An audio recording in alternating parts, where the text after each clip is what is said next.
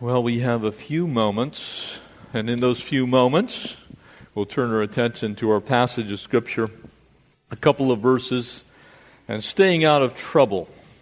1 Thessalonians chapter 4, we'll take verses 9 through 12. Now, the natural consequence of hearing the bad news for the believer, in other words, that we have some issues, ought to be the promise of the good news. Amen? And, and so Paul now gives us a little bit of a how to in, in staying out of trouble, keeping our minds focused on things that matter. And so as we turn our attention here to verse 9, which we looked at last time, uh, we'll really focus in on verses 11 and 12 here in a remaining few minutes. Father, we thank you for your word, and we pray now that in power you would speak to us through it. Lord, we realize that it is able to take and, and do in our lives what the words of man cannot do because these are the words of God. And so bless us as we study your word in Jesus' name. Amen. Verse 9, and this is looking back to last week as we ended there. Uh, but concerning brotherly love, I have no need that I should write to you, for you yourselves are taught by God to love one another. The fruit of the Spirit, Paul wrote to the church at Galatia, is love. The evidence of that love, he goes on to say, is joy, peace, gentleness, meekness, self control. And he would go on to say that against such things as those there is no law. In other words, the law is fulfilled in that greatest command that you would love the Lord your God with all your heart, your soul, your mind, and your strength. And then the result of that would be to love your neighbor as yourself. And so he focuses in here first on us being loving and then increasing in it. And he says, And indeed, you do so, do so towards all the brethren who are in Macedonia, but we urge you, brethren, that you increase more and more. So grow in love is the first admonition. It is interesting to me what we occupy our time with. Uh, it, it's almost staggering the variety of things with which we in our Western culture occupy our time, our talent, treasure, and keep ourselves engaged in doing. And so he gives us a little bit of a how to here, beginning in verse 11. Three steps, a threefold prescription, if you will, on how to stay out of trouble. And that really is the problem that we have when we look at living a sanctified life. There's plenty of trouble out there. We want to stay out of it. So here's a prescription on how to do that. That you also aspire to lead a quiet life. So the focus is love. We're to be loving to God vertically and to mankind horizontally, but that we would lead a quiet life. Not easy to lead a quiet life in Los Angeles. Amen?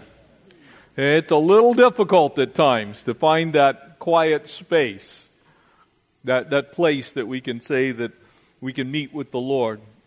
And the next one, to mind your own business. Oh my goodness. Thank you, Jesus, if we could live that one out. we ought to put that on the halls of Congress. Mind your own business, and by the way, spend your own money and how to work with your own hands, to be industrious, prosperous, to take the advantage of the things that we've been given and to use them correctly for the Lord's glory, as we commanded you. That you may walk properly towards those who are on the outside, that you might lack nothing. And so, a very short 10 minutes we have remaining. And here's the three key points it's a prescription. The first is to live a quiet life. You know, so very often in our attempt to live the busy life that we see people living around us, we get caught up in the very things that God says we probably shouldn't get caught up in. So the first step here is to live a quiet life. The second step is to mind your own business, to stay out of everyone else's business. Amen? Anybody ever been affected by somebody getting in your business? Oh my. Matter of fact, I think some of the deepest problems I've ever had is people trying to somehow run my life when they can't run theirs. Uh, they're, they're not very effective at doing that, but they sure want to tell you how to run yours. to mind your own business and then to engage in those things which are productive. You see, the application of love actually accomplishes something. Again, we draw our attention to the doctrine that we believe, the life that we live, the scriptures that we know should produce something in us that actually causes people to believe that what we think and what we know we actually believe to be true because we do it. And so our doctrine becomes the things that we dutifully engage in. And so Paul says first here, lead a quiet life. God wants us to live that way. A quiet life is, is not just a life that's boring, it, it's a life that's free from worry, it, it's a life that's free from extremes.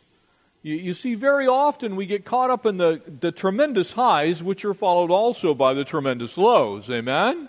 We, we don't always stay up here, we end up down here. The quiet life is the more stable life, it's the midline. It's not way up here and way down here. It's the middle road. It's that place that we can honestly say we're moderate in all things. Temperate is the word that Paul would use as he writes to, to the young pastor Timothy. You, you see, we're easily bogged down, we're easily beat up. We, we sometimes get overwhelmed because we try and live like the rest of the world lives. And as believers, we're supposed to have a more stable existence while we're here. Sometimes we're too busy. Anybody get too busy at times? Oh, I do. There, there are times it's like, ah, yeah, I can do that, and I'll do that, and I'll do this, and I'll do that. And before I know it, all, all my doing ends up being mediocre because I've taken too much on myself. And so, one of the things, tone it down. Turn down the volume in your life a little bit. Turn off the TV. Maybe talk to your spouse uh, as, as opposed to, to talking at the television set. You know, there, there are some things that we can glean from this passage. A quiet life is a life that's free from controversy. And very often, having too much time on our hands plays into this because then we get busy doing the wrong things instead of the right things. The second step in this is that we should mind our own business. Man, as I, as I think on the things that I generally end up dealing with as a pastor, uh, almost without exception, somewhere in the mix is a busybody. Someone who has looked at a situation, given likely some bad counsel to someone, uh, they, they've spoken to somebody about something that they do not have the full story on. Uh, they, they're so busy telling other people how to run their life that they haven't been able to run their own, but somehow they're an expert in everyone else's life. And, and all of a sudden, the things that they say weigh us down. Look, here's the secret we all have enough of our own stuff. Amen? If we focus in on our own stuff, we got plenty to do. And I think if we would just do that instead of trying to get engaged in everyone else's stuff, as Scripture says, we'd have a whole lot less problem and we wouldn't be the source of the problem. Proverbs 26 reminds us where there's no wood, the fire goes out. You know, when you stop feeding gossip, you know what happens? It dies. Where there is no talebearer, Scripture says strife ceases. As charcoal is to burning coals, as wood is to fire, so a contentious man is to strife that is kindled. You see, the words of a talebearer are kind of like those tasty morsels. They go down inside, and oh, by the way, they rot there. Stay out of other people's stuff. Pray for them. Pray more, talk less. That's my counsel to you. Amen? Pray for them. When you see that brother or that sister doing the wrong thing, going the wrong way, if you have not heard from the Lord, you need to speak into that person's life, then you take them to the throne of grace because therein you and they shall receive mercy. Amen? Don't be a talebearer. A step. Mind your own business. And here's why. Notice verse 12 that you might walk properly towards those on the outside. The world's watching us. When the church is guilty of bagging on everyone, when we get involved in everybody's stuff and we're wandering around, it's like, nyah, nyah, nyah, I, I mean, I, I have these foam things. I throw stuff at the TV. I'm like, it's like, don't say that. All that's going to do is stir stuff up. Maybe one of the biggest things that we face in our country right now as a whole is you got lots of this and none of this. You know, you might, yeah, amen. You might want to, you might want to engage your brain before you open your mouth, kind of thing. The world's watching. So when you name the name of Christ and you're busy doing things the world's way, then the Lord, in essence, is getting the blame for us not acting according to what His Word says. So he says, walk properly towards people who are on the outside. And then, thirdly, uh, a, a final thing when you, when you think on this, you know, as the world is watching us, we should be the very best. We should be the best employees. We should be faithful. We should be on time. We should be respectful. We, we should do our jobs better than anybody else does them. Because people are watching to see what a Christian actually does. You see, before they will believe in the Jesus that we love, they need to see that what the Jesus does in us is real. Uh, amen? They, they need to see it work.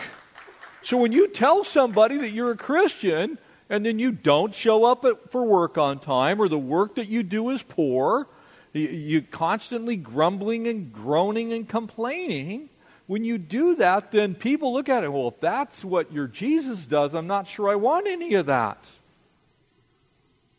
They're watching. And so being a Christian is not a license to relieve us from hard work. And so he says, work hard with your hands. And if you do that, and, and we take these three things and just simply enact them in, in our world, we live a quiet life, we stay out of other people's business, and we work hard, the world's going to take note of that. That actually will cause people to believe that there's, there's a benefit to being Christian. You see, but when Christians spend all their time prognosticating about when the return of the Lord's going to be, for instance.